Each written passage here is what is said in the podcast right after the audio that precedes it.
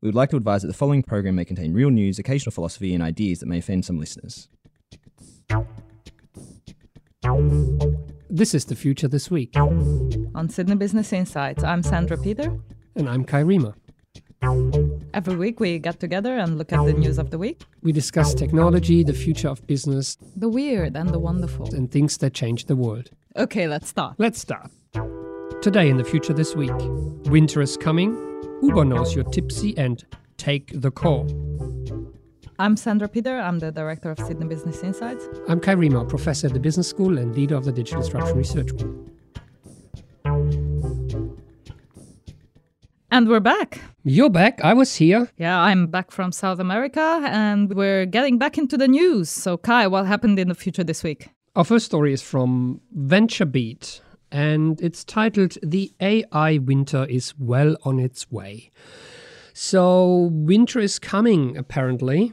Winter is coming, and even though Game of Thrones season 8 is only coming out next year, the AI winter seems to be coming sooner. The term AI winter was coined when the first installment of AI in the 1970s hit a brick wall, and AI became rather unfashionable after the hype of the 70s, what is now referred to as good old fashioned AI. Back in the day, when we tried to teach the computer the world and tried to implement logic reasoning in machines, things didn't quite work out the way they were supposed to, and AI fell into a long and dark period. Funding dried up, and only some really committed researchers inside institutes and universities kept the field alive. And there's now fears that the same might happen after the current hype comes to an end. So, a few people have, and this article comes on the back of that, people have been starting to see the cracks in the hype around AI. And as you mentioned, this idea of an AI winter of not only reduced funding, but of reduced interest as well, might be coming for this current wave of deep learning that has been at the forefront of this current wave of AI. And we've talked about it on the show before. Many people have been talking about the inevitable coming of the singularity. People over the last few years have been touting the current wave of technologies as world changing, that they will fundamentally revolutionize a number of fields. And the article gives as an example the self driving car technologies that companies like Tesla have been announcing, and that for the past few years have been said to be almost here, to be revolutionizing, life changing, and yet have somehow failed to come. Not only that, but increasingly we're seeing what the limits of that technology is. And quite recently, again, we've talked about this on the show, we'll include the episode in the show notes. The crashes, like we've seen with the Uber car, that has unfortunately killed a person. So, Tesla has actually been selling fully self driving capability in its autopilot technology, even though we haven't even invented it yet. So, the article takes that as one example of the overboarding hype, the hyperbole around AI. We've heard stories both good and bad of the robots coming, solving all our problems in climate change and disease prevention and all kinds of different fields, and vice versa, the narrative around the robots coming for us. The late Stephen Hawking and Elon Musk calling it the greatest threat to humanity. And so the article makes the point that a lot of this hype has really been unhelpful because it has raised expectations to the point where it's likely never going to be fulfilled, especially not in the short term. And the applications of AI might be rather mundane, making AI that looks promising in the lab. Work in the field can be much, much harder. The results can be much less convincing. And so, people who are deeply involved in the field working on these technologies have come forward and said, these things are really much harder and much slower than many people have predicted. And so there's a fear now that a lot of the investment going into the sector might never actually yield any returns, and that the public might lose interest, and that we might actually be headed for a period where AI and the field as such becomes discredited. And as you've mentioned before, this wouldn't be the first AI winter. There was one at the end of the 70s. There was another long AI winter at the end of the 80s and through most of the 90s until we came up with new ways of doing AI. And also, such winters are not constrained to this particular set of technologies. We've seen similar things, for instance, with railways in the mid 1800s in the UK, for instance, where we had the railway mania. This was said to be a technology that will change everything. Dozens of companies were funded. Very few of them actually made it. Very few of them made good on the technology, which was still in its infancy. Large pools of investment actually dried up when the technology failed to deliver as quickly as it was expected and as spectacularly as it was expected, which is the same thing we're seeing now with AI. But critically, we want to ask one question here why do we have this big hype in the first place? Why do we feel that we must have these stories of fundamental revolution, transformation, of singularities coming, of the end of everything. It's been said to be bigger than electricity and all of these things. Mm. Why do we have the need to have these stories? Yes, so absolutely. This is not a story about AI. This is a story about technology more generally and the nature of the hype cycle. And to me, it's actually the story about how sometimes we see a very pronounced hype cycle, not necessarily just technologies moving along the hype cycle. There's overblown expectations, then things cool down and they become more productive, but rather that when technologies become so overhyped that things crash down to the point where, as much as the hype went up, the disillusionment comes down and the winter notion really stands for a cooling down to the point where no one really wants to be seen to be involved. So the example is the dot com boom of the early 2000s when every company, every investor, everything had to be e or dot com. And once things crashed in terms of expectations not coming through, but also financial losses, share market crash, a complete dry up of IPOs, it actually for a while became toxic to have the dot com in the name, and many companies were quick to abandon it and to reposition, to pivot, as we say today. And many, many startups just disappeared. So the question is are we headed for this in AI? Not a question we want to engage with because predictions are not really what we engage in here on the podcast. We leave that to other people. But we want to ask the question why do we actually end up with this? Hype in the first place? Because of a number of reasons, actually. One of them simply has to do with the fact that we like a really good story such stories are actually important in the beginning of these hype cycles to get the amount of funding that you would need to actually do research of the scale that is required for artificial intelligence. But then there's also the media. Killer robots make for a very good story, and the Terminator makes for a very good story. Yeah, we like a good scare, right? We also like a good news story. We will be able to cure cancer. We will be able to get to Mars. We will be able to have self driving cars or flying cars that will drive us around. And there's also what I call the religious belief in technology. We're so accustomed to technology solving our problems that we actually want to believe the stories about technology that progress will be infinite, progress will be exponential, that we will replicate human intelligence in machines. So we're very ready as a society to believe the stories about technology. And when this hype is in full swing, it is very hard for people to get heard when they have a counter argument.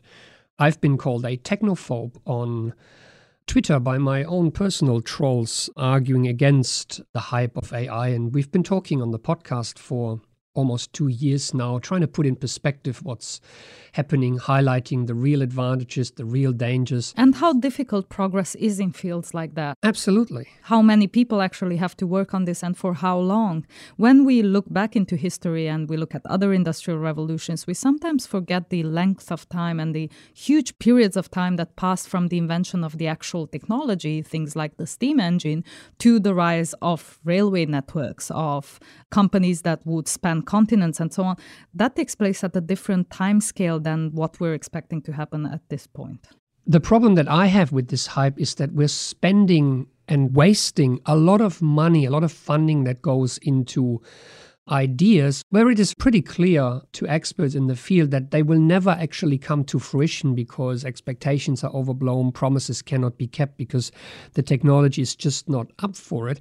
But a lot of money is being wasted that could go to much more pressing and much more real problems when this hype is in full swing and any kind of bullshit idea receives funding. Yes, absolutely. And maybe one more thing before we go to our next story, which is to say that even though an AI winter might be coming and we might be getting as far as we can with the current set of technologies, let's not forget that special purpose machine learning, special purpose AI, is actually making inroads in banking, in law, in medical diagnostics. So the AI revolution, as put forward by people like Elon Musk, might not be coming, but we might still be seeing large scale transformation and a leap forward in both technology and the way our society is organized. Let's not forget that whilst we had the first industrial revolution around the steam engine, the technology itself, it took the next wave, the second industrial revolution, to actually start seeing, besides the advances in traditional fields like engineering, to see advances in the rise of large scale corporations, in new socio technical systems, in medicine and in law. So it took more than 100 years to see a new type of structures emerging. And indeed, something similar has happened in the wake of the dot com boom, right? While the topic was discredited and university departments who had rebranded as disciplines of electronic commerce quickly went back to their former designations, slowly but surely the internet has transformed the way in which we do business. Amazon has become by far the largest retailer, or indeed one of the largest corporations in the world. So, even though the topic itself might drop off from the media and the hype might be over, that is not to say that those technologies will not unleash their transformational potential over time. And that might actually be quite a healthy state of affairs, which lets people go back to doing actual research rather than becoming celebrities that are handed around in the media. So while we're not engaging in any prediction, there are now signs that this hype might be coming to an end. And our next story is actually an example of the hype and of people finding new uses for a technology, much like a hammer looking for a nail. Oh, very nicely done segue, Dr. Peter. The next story concerns Uber and their use of AI to predict whether you, dear listener, when you are calling your Uber on a Saturday night, might have had one or two drinks too many. Our second story comes from the BBC and it's titled Uber applies for patent to spot drunk passengers. The patent application that Uber has just filed actually tries to spot unusual behavior. And it weighs in a couple of things. Things as how many typos did you have while trying to type in the address of where you're going to? How long does it take you to actually master calling that Uber? How precise are you when you press the in app button to actually call the car? Are you walking more slowly than usual? Are you standing around on the curb? So, someone who might be mixing up their words or swaying from side to side or taking 15 minutes to manage to place the order in the app is probably intoxicated if this happens to be a Friday night or a Saturday night. So let's unpack this. Now, first of all, what is a striking reminder again is the extent to which companies that provide us with these apps can actually monitor what we're doing, right? They have precise information of where we're walking through GPS data. They can monitor the speed at which we're typing. So they basically have access to many things that we do on our phones as we're doing them. They can read messages before we actually send them because they can observe anything we do in the app. And the idea is here that monitoring the user behavior in that way can tell us something about the state of that user. Or so it says in the patent application. So let's look at what it would mean if a company such as Uber, or indeed a taxi company, were to implement this. So, first, let's remember the Plan B campaign from Transport for New South Wales. This involved having a plan to get home safely after a big night out. It was highlighting that driving yourself is not an option, and taking a taxi, or these days an Uber, was one of the suggested possibilities for making it home safely. If you're drinking, don't drive. RBT means you need a plan B. So, for our international listeners, RBT stands for Random Breath Tests. So, the whole point of calling an Uber might be that you have been drinking and that you are not driving. Now, in this case, the app could actually be used to identify inebriated riders, and the Uber driver could choose not to pick them up. Which would defeat the purpose of calling the Uber in the first place. So, in this instance, maybe not such a good thing. You would rather have someone pay for cleaning up a car than have them die horribly in an accident. On the other hand, let's think about the way in which the algorithm identifies uncharacteristic user activity swaying side to side, not standing up straight, taking a long time to order the car. These could be characteristics of someone who is inebriated, but also someone who has a certain disability, maybe suffers from Parkinson's disease. Which comes down to the way in which such a technology might be implemented. So, if indeed the algorithm learns so takes as the baseline behavior the way in which I normally use the app and then deduces any deviations from that, sure, that might work. But if a user's behavior is simply compared to the average user's behavior, we might discriminate against anyone who actually uses the app differently. People with disability, but even in your own case, right, it might happen that you are actually in need of something. Something has happened, you are having a seizure. Yeah, I are... might be having a stroke. I might really need some help. And the Uber app is the only thing I could muster. So there are domains in which maybe we don't necessarily need AI for that. And there's actually been other articles, this Uber story has been all over the news, that have asked some serious questions about how this might be implemented and who might have access to this information, pointing at the rather sketchy history of Uber and its drivers when it comes to, for example, sexual harassment.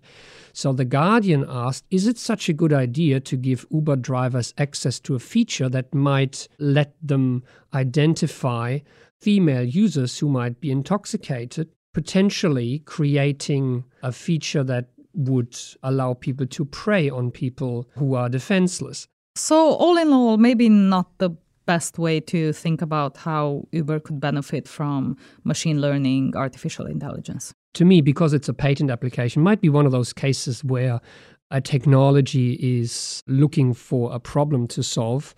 And one final point another article pointed out that drivers in a forum were discussing that this might not be anything nefarious or dangerous. It might just be Uber looking for a way to make more money because if you're intoxicated, we might charge you a higher fee, or we might actually charge you a surge price and you might not notice because of your current state of mind. So it might just be one of those features that allows Uber to inflate its prices. As you mentioned, for now, just a patent, but we'll keep an eye out on how this is developing.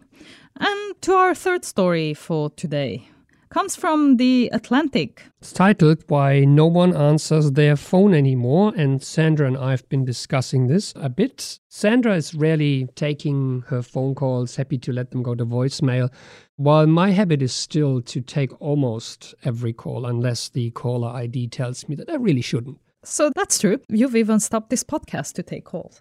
Shush.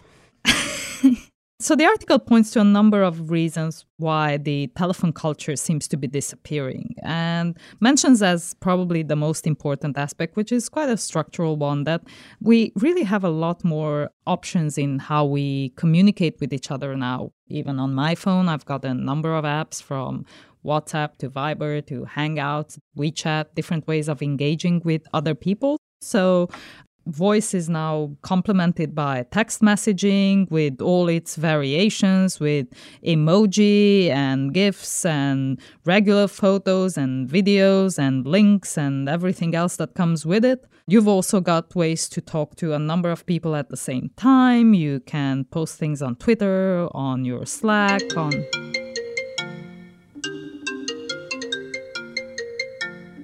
This is one of those calls I'm ignoring because I see it's Kai calling. I thought I'd get a word in.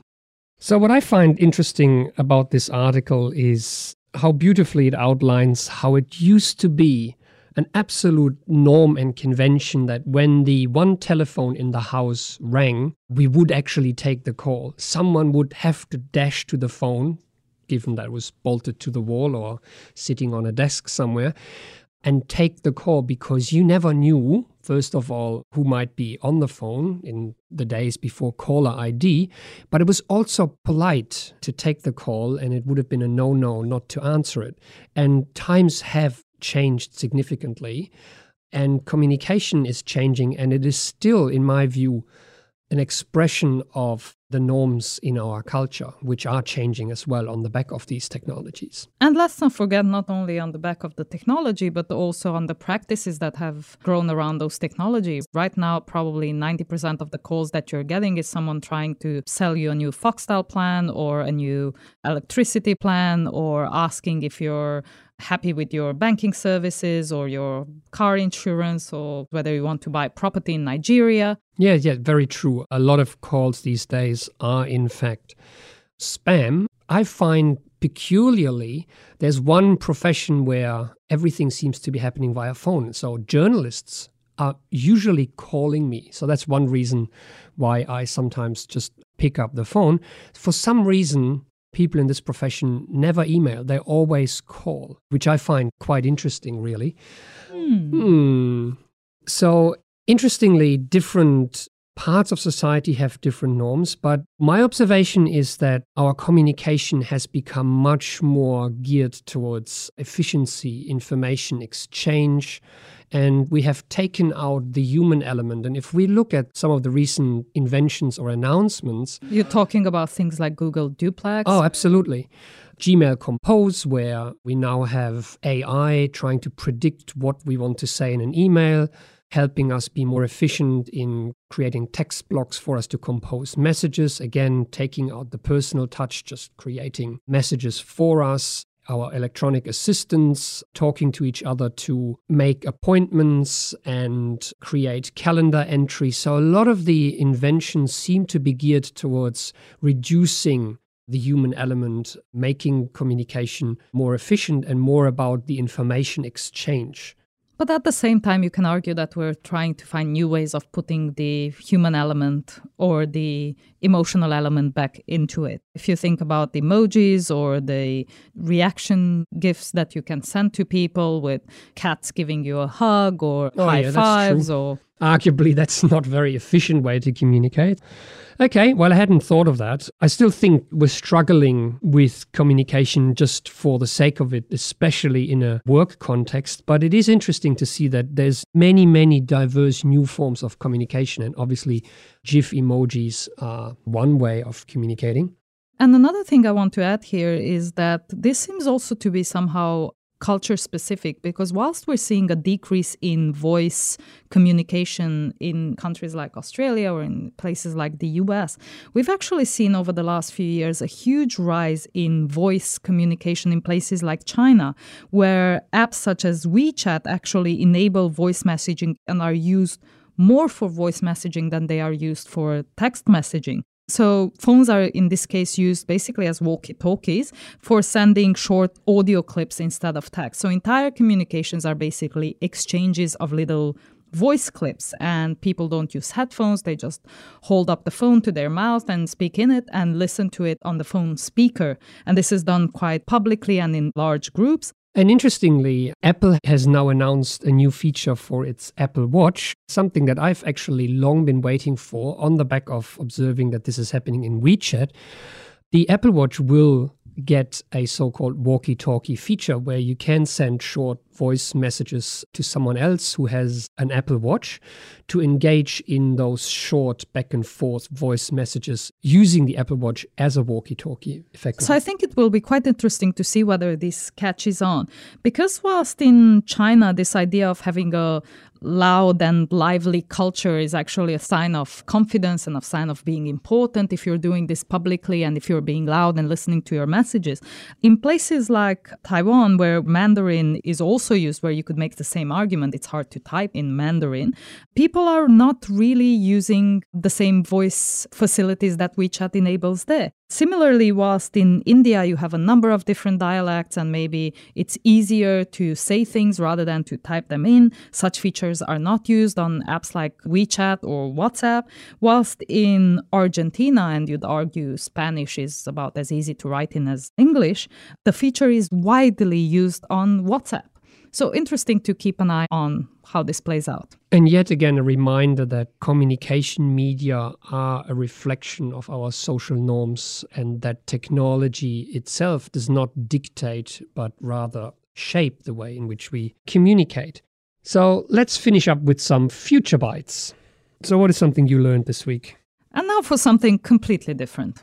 I came across an article in The Guardian that looked at the split between sugar and solar in Australia up in Queensland. And this article talked about solar farms spreading across agricultural regions of Queensland and this tension now between people who previously grew sugarcane who are now giving up a lot of their productive agricultural land and leasing it out to companies that are now building solar farms on them. So, interestingly, renewable energy has made forays into places like Queensland, still relatively small ones. A very small part of Queensland energy comes from solar, but they haven't popped up in areas where you would normally expect them, where there is land that is not used for anything else. But instead, they have shown up in areas where you already have an industry present, the sugar industry, in this case in Queensland, because some farmers have been struggling with growing this, but also these lands are quite close to infrastructure that already exists, making it a lot easier for the renewable energy industry to set up solar plants in these areas. So that's quite interesting. That actually ties in with another article that I saw just recently outlining the problems that Australia is increasingly having from the amount of solar that is being brought online. And we had the special during your holidays where we reported that China is also having problems that the grid on a good sunny day, especially during the day, as people are not at home, their solar is producing a lot of energy, but no one is actually using much of it, that the grid finds it hard to cope. And we have to invest in grid connected battery to actually store that energy so that it doesn't overload the grid. So it's quite interesting to see how solar has become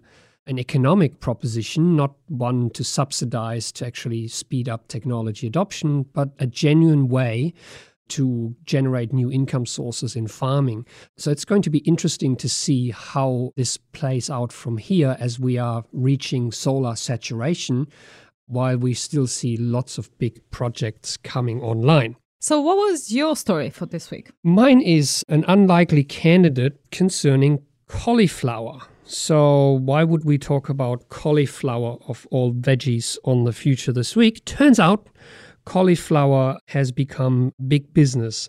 And this comes on the back of a whole flurry of innovation in the food tech sector.